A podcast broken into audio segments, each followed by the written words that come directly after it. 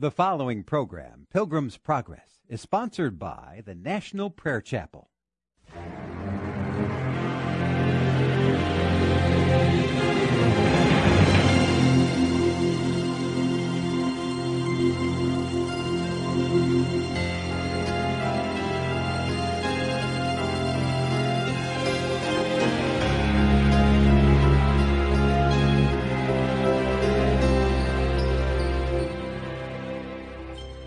For I know the plans I have for you, declares the Lord plans to prosper you and not to harm you, plans to give you hope and a future.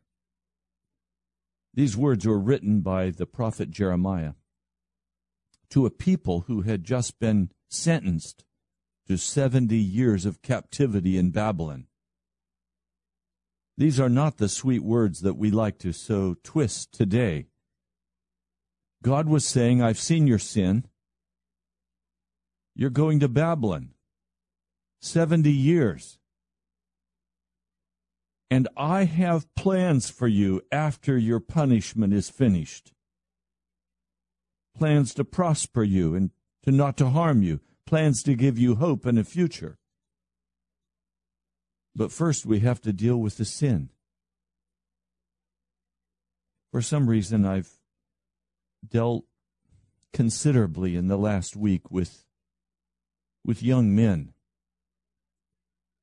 I'm talking about people in their 20s and 30s. Young men who are not men, who are boys, and who walk in wickedness, who walk without integrity, without morality. I've been confronted time after time with the lives of young people, men and women, who are an utter shame before God. Husbands playing around on their wives, young men having multiple sexual partners, every kind of uncleanness, lying, cheating, stealing, until my heart has been broken. And I say, Lord,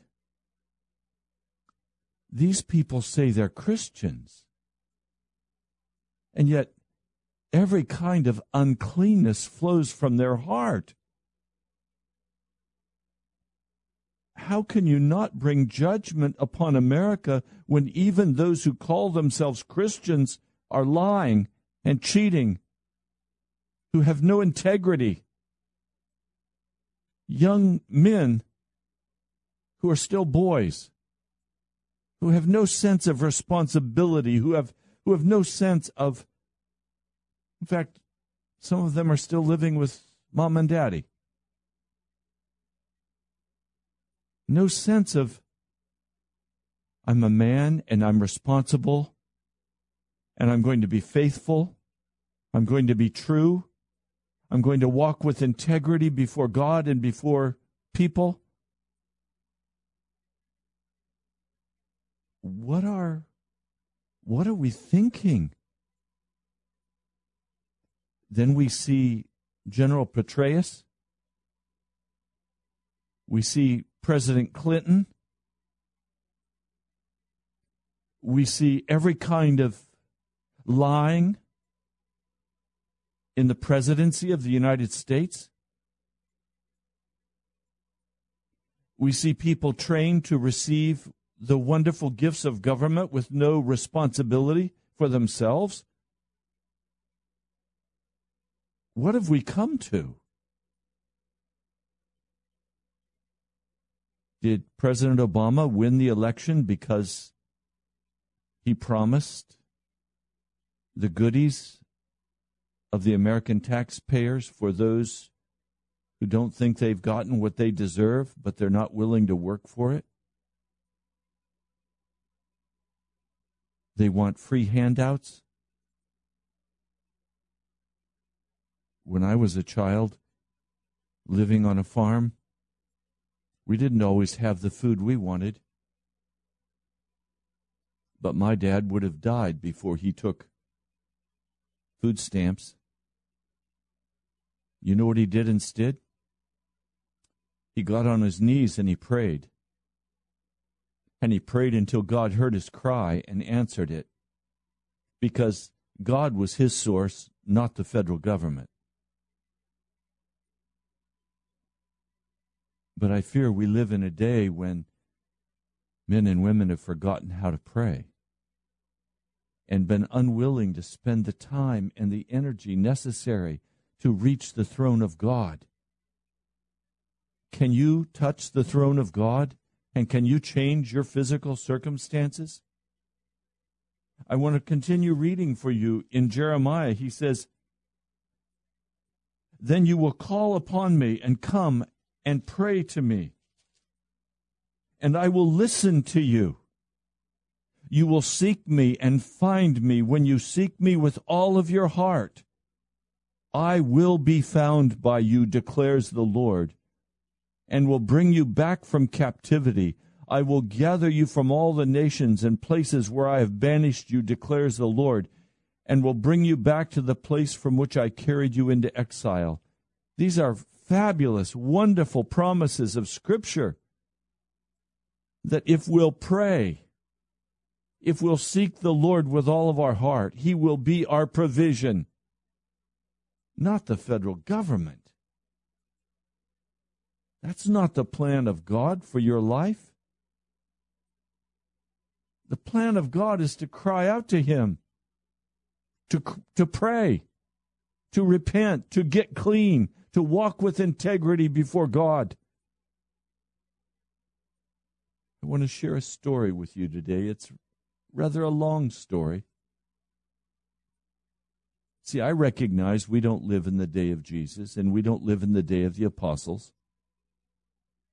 But you see, when I go to the scriptures and I read Mark 11, 23 and 24, and I I read other passages of Scripture, and God says, I will answer you and I will meet your cry.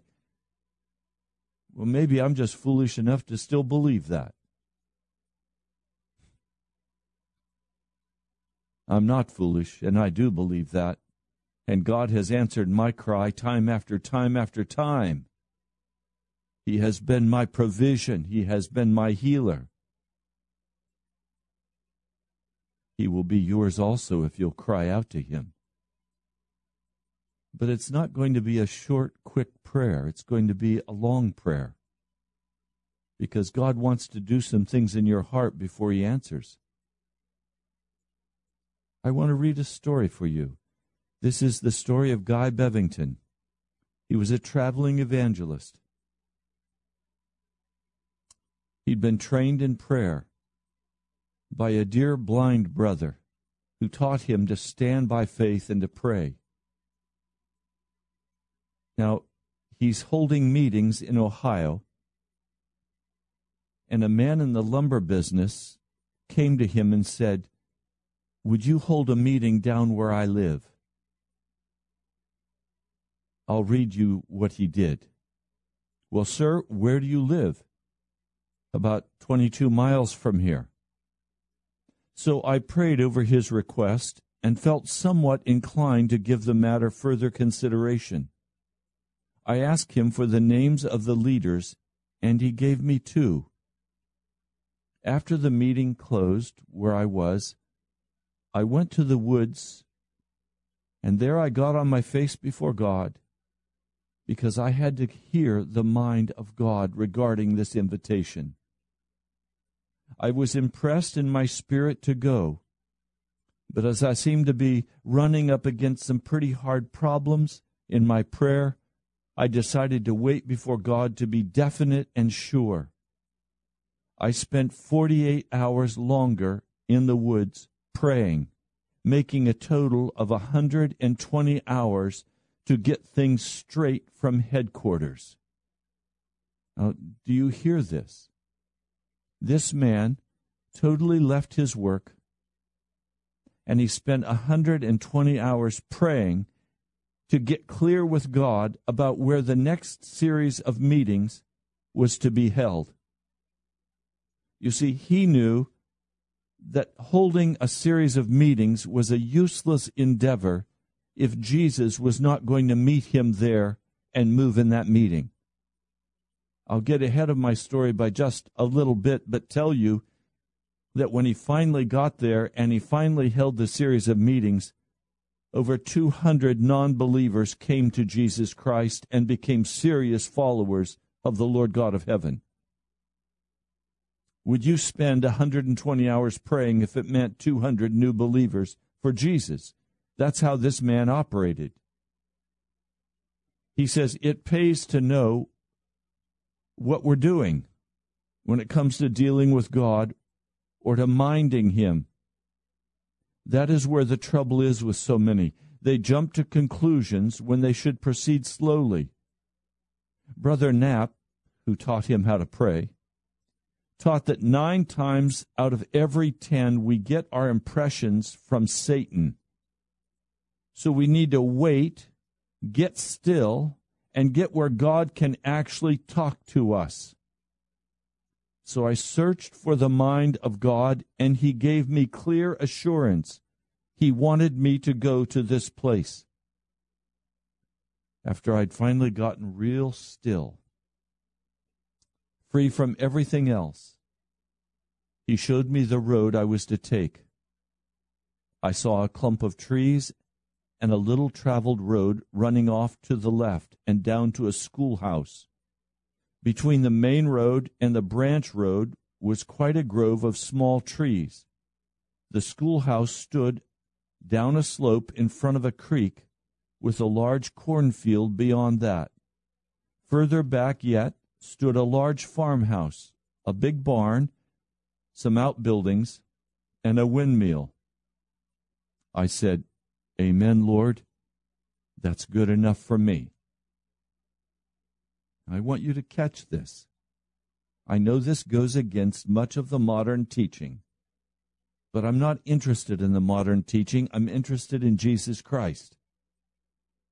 And Jesus called this man to pray about his next evangelistic series. And the assurance that he was given was not only to say with an impression, yes, but he was then given a full view of the physical surroundings of where he was going so that when he got there, he would know he was in the right place. We serve the living God of heaven. Nothing is too hard for him. The problem is our heart and getting right with God and being willing to turn aside from our sin and listen to him long enough and get still enough and small enough before Him that He can deal with our hearts. He came out of the woods and went down to the house to tell the family where he'd been staying. I ate some dinner and stayed out on the and started out on the 22 mile walk carrying two heavy suitcases filled mostly with books to sell. I traveled until sundown and stopped at a house to ask the owner for a drink. I gave out some tracts and talked about salvation to that man, and when I told him where I was headed, and then I told him where I was headed, we talked about salvation until after dark, for I had become very interested in his soul and that of his wife. I did not yet know where I would spend the night, and was relieved when he said, Will you stay the night with us? The next morning he said, See here, you're going down there on uncertainties. I know that man that you'll have to deal with. He is a hard headed German man. Now, right down this road, there's a church, but we have no services and no Sunday school. If you'll stay here, I'll give you the best room in the house, and you'll have all the time you want to pray. Give us a meeting, and then go to this other place since you don't have any definite dates there anyway. Well, that sounded pretty reasonable and seemed to be good logic. A great trap that Satan sets. He has little trouble getting lots of victims to fall right into it. This was a case where it paid to pray through, for Satan would have stood a pretty good chance of sidetracking me if I'd not spent those hours in the woods getting everything straight from heaven. Yes, it pays to get plain, definite orders, even if it does take 120 hours to do so.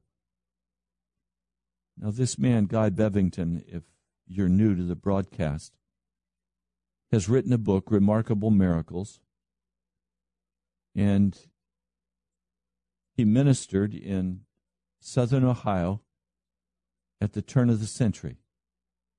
He's an old timer, a holiness preacher.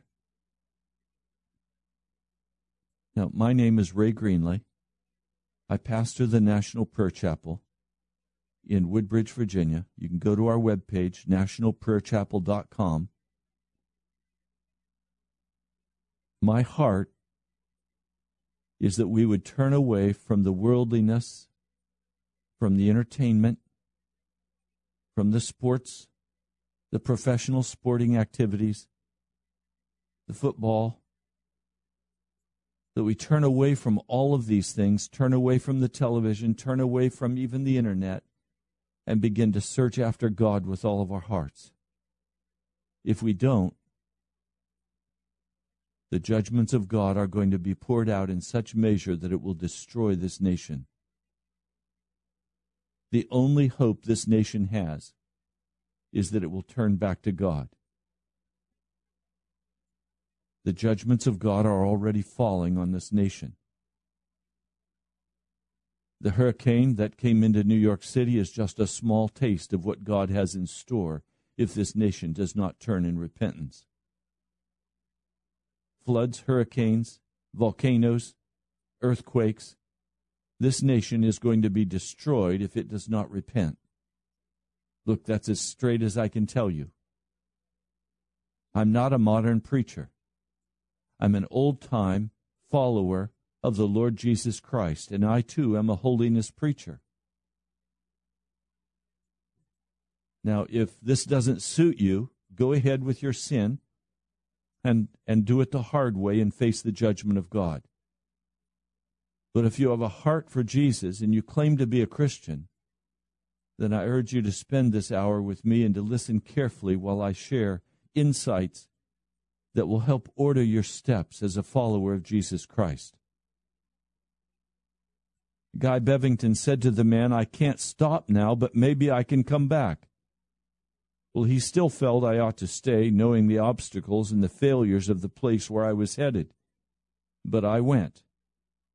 I gave out tracts all along the road, and when I got within ten miles of the schoolhouse, I told people where I was going and that I would hold meetings there. Now, you understand, this man is walking, carrying two suitcases over 20 miles. It's going to take him two days to walk that and he didn't feel too hard put upon.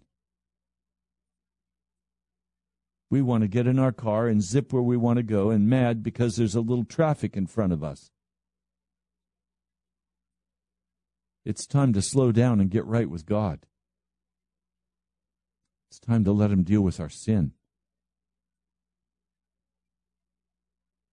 One woman looked very doubtful as she said, Oh, I do wish you could get a meeting in a Sunday school at that place because the people are getting desperate there.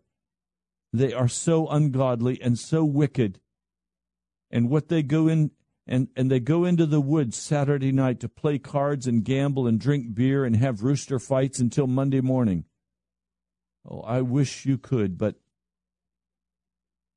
how many people get stuck on that word, but? I went on and when I was within four miles, I stopped to get a drink. I gave out tracts and told the family of my mission. The woman of the house sighed and said, I do hope you can get something started, for they're very wicked down there. Their wickedness reaches all over the country. You see that girl in the garden? She's thirteen and my only living child. Every Saturday, my husband goes over to the rock houses in the woods where they gamble and swear and chew and smoke and tell all sorts of smutty yarns. He takes that girl with him to do the cooking. She, being innocent of the danger, rather enjoys it. I've done everything I can to prevent it. I've even tried to get the neighbors to help me break up their hellish work, but the men are all in it. They like to have my girl there to do the cooking for them. I'm nearly distracted over this. They leave here about one o'clock on Saturday and don't get back until Monday. Often they do not come back before night, and I have all the work with the stock to look after. Well, I kept on going, praying and handing out tracts. At another place, I was asked to stop and have a meeting in a forsaken Baptist church. But I kept on going. My burden was increasing as I came near the end of my journey. I soon met a man and a wife and gave them some tracts, and they asked my business. When I told them, they shook their heads. Starting to pass on, they stopped and they called back, You'd better stir up some of these hollows instead, for I'll tell you that you'll be fooling away your time in that awful neighborhood. Those are the ones that Jesus came for, I replied. Oh, yes, yes, but if you knew what we knew, you would never stop there. There have been many attempts there. All of them have failed and left the place in worse shape every time. So I walked on along, thinking and praying, God, this is thy work. What does it all mean? And the Lord answered, What's that to thee? Follow thou me. Well, that was enough. I had my orders.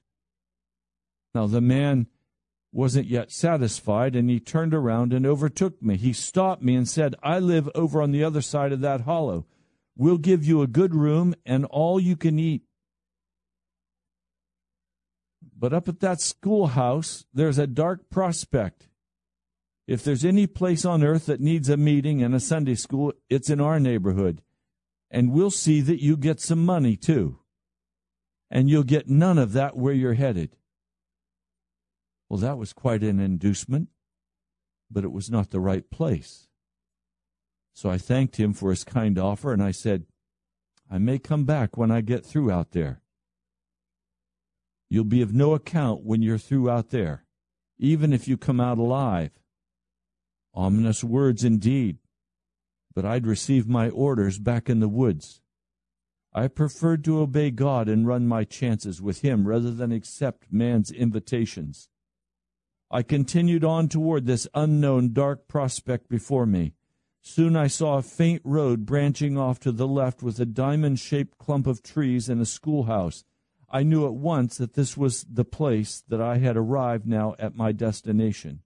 Behind the schoolhouse I saw a creek and a cornfield. Beyond them sat a large farmhouse and a big barn with a windmill. Well, I said, this is the place. I made my way down through that clump of trees to the schoolhouse. I tried the door. I found it locked. So I pushed my way through the weeds higher than my head around to the back of the schoolhouse. Then I got down on my face in those weeds and I began to praise God for landing me at the right spot. He had shown me my hollow. He had shown this to me in the woods 22 miles away. Father, I'm so thankful I escaped the enemies I encountered on the way who tried to get me off course. Dear Lord, I'm also glad that you made it possible for me to pray clear through and get my orders direct from you. I'm glad. You have fixed me up so that I'm able and perfectly willing to run the gauntlet, though facing some muscular giants who've been swinging their clubs and aiming them square at me. I'm confident that thou wilt enable me to run through without a scratch. I lay there on the ground for some time, praising God and thanking Him, until He let the glory pour right down into my soul. I had to get up and run around. I began to return. Then I began to return to dealing with the practicalities of my mission. I set off for the nearest house to hand out tracts and inquire there for the man who had the key to the schoolhouse. In the second house on the right, the woman of the house explained as I thanked her and started on. She said, Say, aren't you a preacher? Yes, ma'am, I am. Well, are you going to hold meetings in the schoolhouse? Yes, I expect to. Oh, I hope you can, but there it again it was, that but. I'd learned to ignore the buts. So I turned in the direction of the house of the man who had the key. Soon I came to the house in a large barn, just as I'd seen it. And there was a big fellow out in the truck patch cutting down weeds. There'd been a great deal of rain. He could not plow his corn yet. I set my suitcase down and offered a friendly greeting to him. He looked up and responded cordially and encouraged. I asked, Are you the man who has the key to the, to the schoolhouse? Well, yes, but what of it? Well, I'm a holiness evangelist. Before I could even finish the statement, he'd straightened up on his hoe handle and said, What? A what? A holiness evangelist. He repeated the phrase to himself, and then he said, "Now I've had, I've seen all sorts of evangelists, but I don't believe I've ever, I don't believe I've ever heard of a holiness evangelist." Well, sir, just come right on over here to the fence and look this one in the eye. He's intrigued by that, so he came close to the fence and he said, What do you want? I want to get in that schoolhouse you have control of and hold some meetings and get someone saved and organize a Sunday school. Well, he said, I would personally be delighted to unlock that door and let you in for that good purpose, but I've been notified all the way from the wiggletail to the puddle up to the giant on the throne that I'm not to unlock that door for preaching. The benches are just about whittled up anyway. I'm real sorry, though. I know it would make my wife real glad to have you hold meetings, she would take hold and help you all she could. He really did not seem sorry for rejecting my request, though. And then he said, It's about dinner time. Why don't you come on up with me and have something to eat? So we went. It was a somewhat strained meal, for his wife obviously felt very bad that her husband would not open that door. It was not clear what his authority or his power was in the situation, it was just clear that unless he unlocked that door, there would be no meeting. That door was to become the all important item over the next nine days. When dinner was over, he finally spoke. Mister, I was down at the mill three or four weeks ago, and a friend of mine, a trustee over on the other road, told me that they've just finished their new schoolhouse. He said if I should meet a preacher to send him over, that they'd like to have meetings over there and a Sunday school started. With that, he led me out onto the porch and said, Pumpkin Hollow. You go right back down the road until you come to the first pair of barns on your left. Turn there, cross that bottom, and go up a hill and follow the road until you get to another hollow through a strip of woods about three miles, I'd guess. Now I've got to get back now to my work but go on over to Pumpkin Hollow and have a good time. I'd been dismissed. I picked up my suitcase and started off down the road, thinking to myself, Pumpkin Hollow, huh? That's not what I came for. Well, Lord, where am I going now? What's that to thee? Follow thou me, came as my only answer. So I kept going until I came to a long hill on my right, and then the voice said, This path is the way. So up that great hill I began to climb, lugging my two suitcases. Well, Lord, where in the world am I going now? I climbed up that hill, asking no more questions. I reached the summit of the hill and dropped my suitcase under a large oak tree. And the voice of the Lord came, this is the place. This, Lord? Yes. I sat down under the oak tree and examined my situation. Since the most obvious hindrance to having the meeting was the locked door, I felt that that's where I should begin. I stayed under that tree for the next nine days and nights. I had nothing to eat. But that was not of concern to me, for I knew my burden was to get that door unlocked. God had sent me there to hold a meeting, and Satan was trying to hinder the meeting. My business now was to pray that door open. breaking the door down would not solve the problem, nor would giving up. That would be disobeying God and disregarding His orders. So I embarked on nine days of prayer. Now, why did it take that long? Simply because I could not get still enough any sooner. Did you hear that? It took him nine days to get that door open because he could not get still enough in his spirit. I want to say it another way. He could not get small enough in his spirit for God to answer that prayer.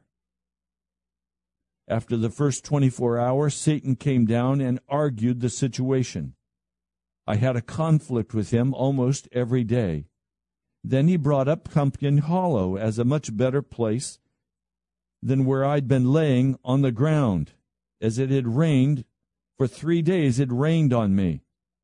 He stressed that the fact that I was damp and shivering under that tree would cause me to catch a cold and I'd probably end up dying of pneumonia. Not only that, there was no progress. And so it went for eight days and nights, and on the morning of the ninth day, I began to sense that I was becoming still before the Lord. At the fifth hour of that day, I rose from my face. I held up the Bible while I praised God that the door was going to be opened. I cried out, Well, Mr. Devil, if you have any more material down there in hell, just bring it up here now. I've met every objection he'd offered from the Word of God, and he could not take up another position against me. He had exhausted all the resources that he had, and he was completely whipped. I dropped back down to my face, feeling sure I was near the opening of the door. At noon, I knew I was becoming totally still. And oh, how desirous I was to keep that condition. I did not even want to breathe. Several times I held my breath until I could hardly get any air. Many times when I was so close to the object of my desire, I would hold my breath and just barely touch it. So I kept getting smaller and smaller and smaller and smaller until I saw myself as a little worm not over an inch long, and I began to whisper, Glory, glory, glory, glory. I had felt assured now. The victory was coming. In a couple of hours, I was very still, oh, so very still, when I said, Now, Lord, thou wilt open that door. And I heard a key go into that lock. I heard it turn, and I saw the door swinging open. And as the door opened, it left a mark where it rubbed on the floor. And I said, Oh, glory, it is open. Inasmuch as that meeting had been such a hard pull from the start, beginning with the many hours spent in that place of prayer, I felt I had the right to do as Gideon had done, and I asked for a second witness. So I dropped on my face again and I whispered, Lord, you didst answer twice for Gideon. I believe you will for me as well. I held very still and in fifteen minutes I was as small as before. In five minutes more I heard the same sound as before and saw the mark quite plainly once again. I jumped up and I praised God for the wonderful victory after nine days of conflict. Then I prayed up my suitcase, I picked up my suitcase, and I marched back down that hill. Please, I want you to understand that when the Lord says, If you cry out for me with all of your heart, I will answer you, he doesn't mean shooting a little prayer at heaven. He means literally getting on your face before God and spending whatever time is necessary because God is the most important being in all of the universe. And when He says something has to change, it has to change. The power of God is released through consecrated prayer, prayer that will not take no for an answer, prayer that is in line with the will of God, prayer that just doesn't give up. Now, some of you have been praying that your mother or your father or your husband or your wife would be transformed into the likeness of Jesus. Have you spent nine days of prayer yet? Well, I can't do that, Pastor. I have to go to work. Oh, well, how about taking nine days of vacation or 10 days of vacation and getting on your face before God until you get an answer for the salvation of your loved ones? What's more important? You see how this how this lies? You see the position we're in. God's not going to answer some pleasant little prayer we pray as we hold the covers over our head in the bed. You're going to have to be a man. You're going to have to get before God and do the work that He's called you to do, and then He'll answer your cry. He'll respond. Are you willing to get serious are you willing to get serious with God?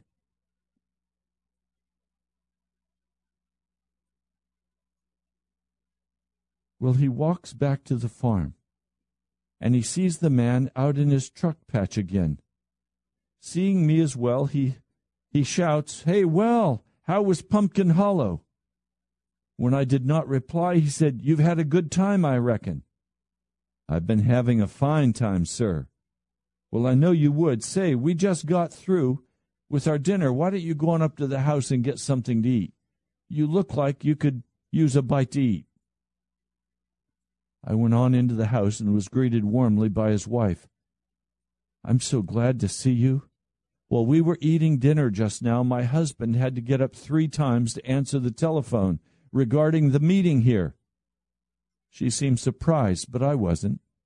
Please remember that I had been doing my duty all along by giving out tracts all along that 22 mile trip and telling everyone what I wanted.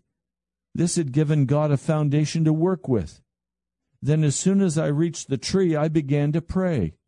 God began to work first on all those people and then worked through them by having them telephone this man concerning the meetings. As I was beginning to get still under that tree, God had three of those people call him up and remind him that they ought to have a meeting there. He soon tired of that, and after answering the third call during his dinner, he suddenly said, Wife, how's Nance? Nance was a bald faced mare that had been crippled for about two weeks.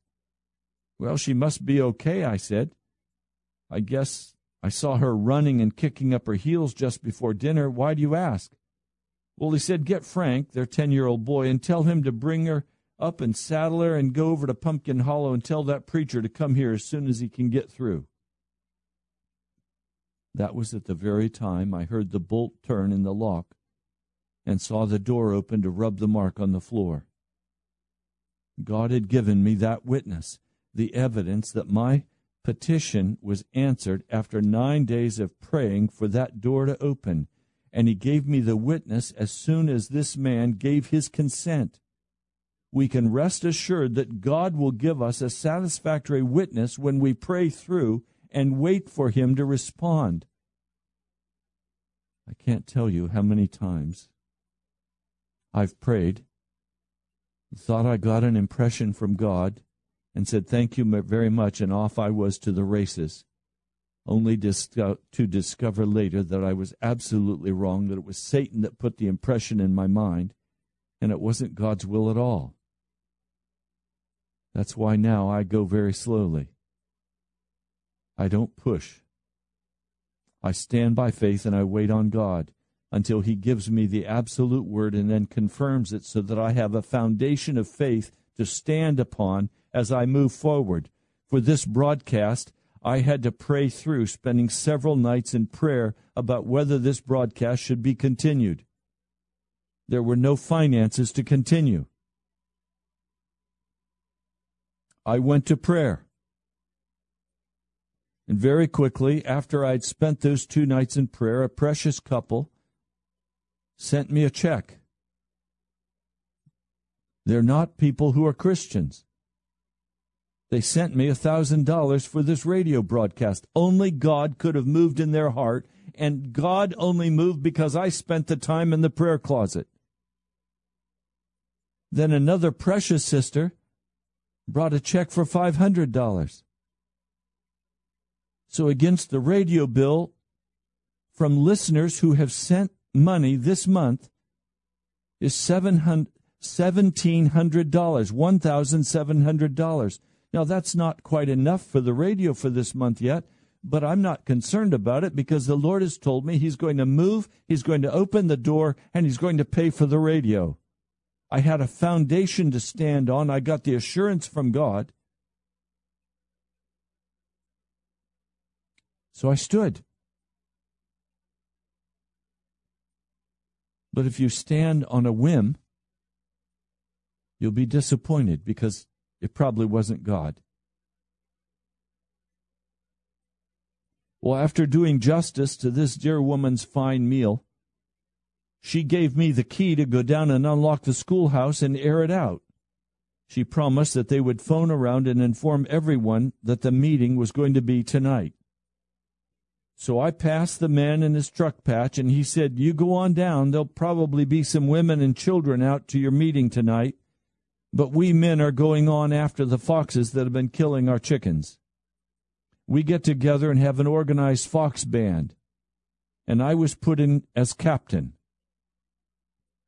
We've invited quite a lot of, we've invested quite a lot of money in about 20 hounds. And we're all going out every night, about 30 men, until we get rid of those foxes. So there will be no men at your meeting tonight, but there will probably be some women and children. All right, sir, I have the key. And that's the main thing right now. I hurried down toward the schoolhouse, quite anxious to open the door and see that mark caused by the door. I held my breath as I unlocked the door and then pushed it open. Sure enough, it rubbed on the floor and made a mark just as I'd seen it. I cried out, Oh, glory to our God. Then I just stood there and I wept and I laughed and I shouted for joy and I had a blessed time nearly an hour, rejoicing to know that God would take such pains to show me so many things, all of which were to assure me that I was on the right path. Finally, I returned to the next order of business. I closed the door and got down on my face on the floor and proceeded to begin a spiritual stampede on that organized fox club. I prayed for nothing else for the next three and a half hours.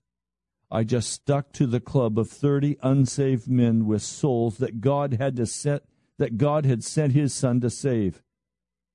About 7:30 p.m. I heard quite a racket outside with the barking of hounds and the voices of men. And then I heard their captain say, "Well, boys, let's go in and see what this fellow is doing." They all dismounted and tied their horses and filed in. I got up off my face and shook hands with everyone, placing a new songbook in each hand after I released it. Let's have a few songs, I announced. Well, now, we're just staying a few minutes, said the captain. Well, that's fine, but for whatever time you are here, let's just sing. Then I quickly bowed my head and asked the Lord what song I should sing. I felt everyone would that everything would kind of hinge on that first song. The Spirit said to me, Will there be any stars in my crown? I was surprised, for that was not a song I would be partial to choosing to sing in the presence of so many sinners. But I did not dare question the voice of the Holy Spirit, and I called for that song. That's it, exactly, said the captain. I was so amazed that this song was what they all wanted, and oh, how they sang it out. I called upon the captain to lead, and he sang very well. In fact, he was quite enthused about leading the singing. Before the song was over, the schoolhouse was packed with people. So I ventured a second song title, and it proved to be another great favorite of them all. I gave out seventy five books to adults and children, and how they did sing. That song service was the answer to my prayer. That broke up the great fox hunt. I was not able to preach for nearly an hour.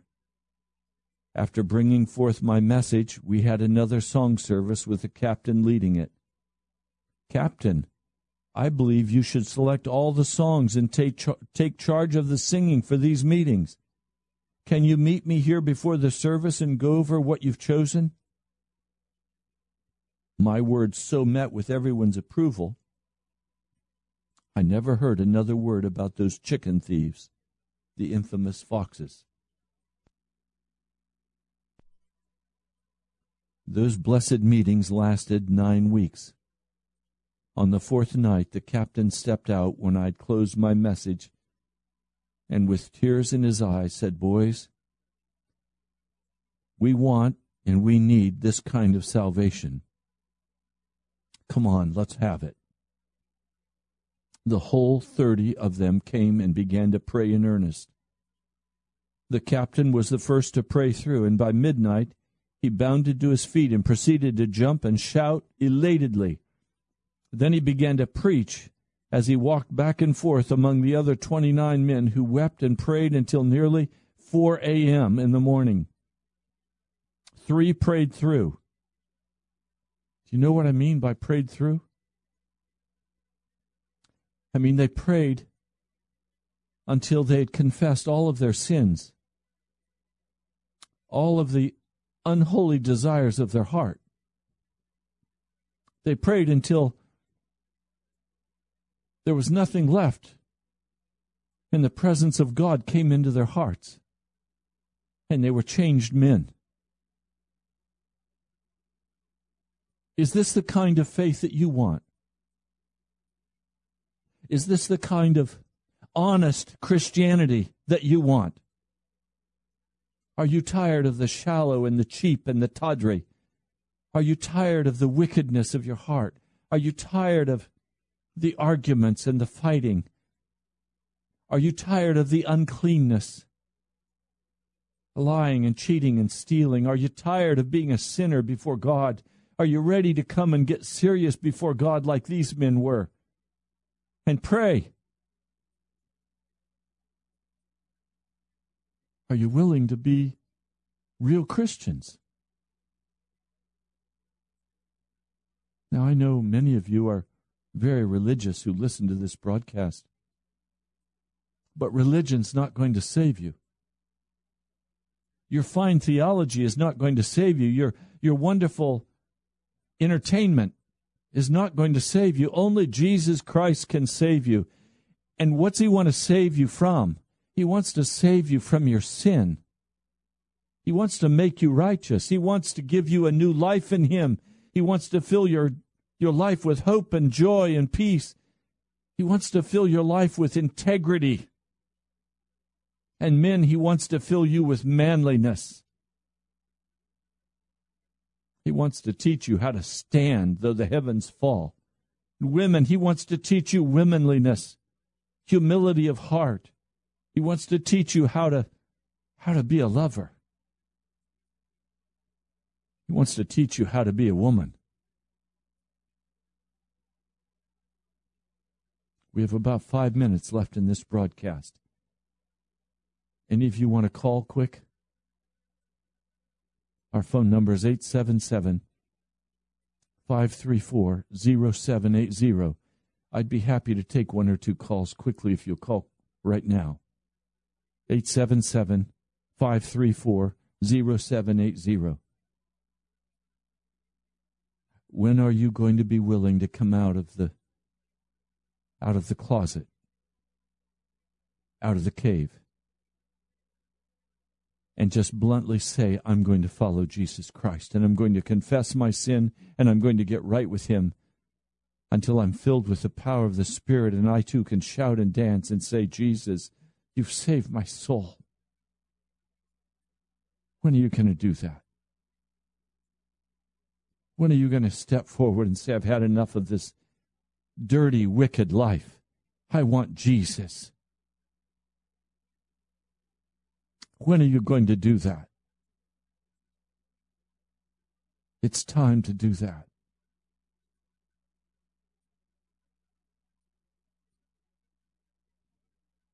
What will cause you to step forward? Only Jesus. In his mighty power, only Jesus can cause you to step forward. It's time to confess sin, to get right, to no longer walk in this wicked world like we were one with it.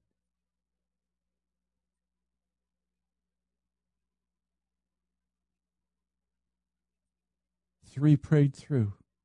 Seven women had also come forward, and three of them prayed through. The captain's wife was one, the only regenerate person in the whole neighborhood when the meetings began but she wanted full sanctification. During these meetings, over 200 knelt at the altar, and most of them prayed through.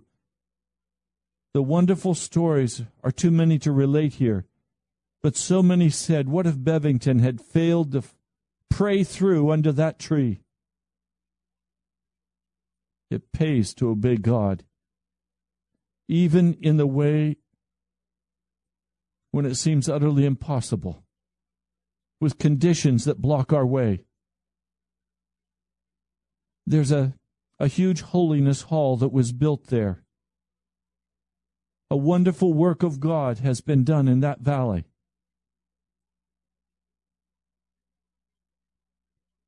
A wonderful work of God needs to be done today in your heart. Will you let God do that wonderful work today? Will you let the coldness of your heart, the lukewarmness of your heart, be brought to a fire, to a boil?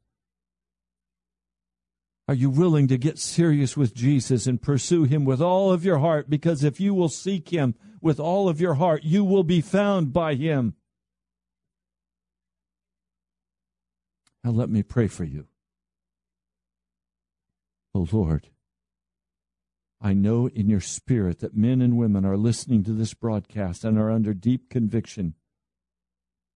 I pray that you will increase the conviction until they cannot stand themselves in their sin another moment, that they will get on their faces before you and cry out at the top of their voices and ask for mercy for the forgiveness of their sins. Almighty God, I stand by faith now that you are answering this prayer. In the name of Jesus, I pray. Amen. God bless you. I'll talk to you soon.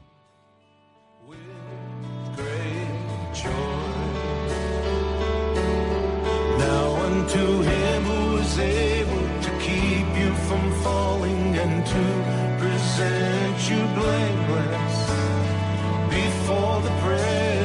blameless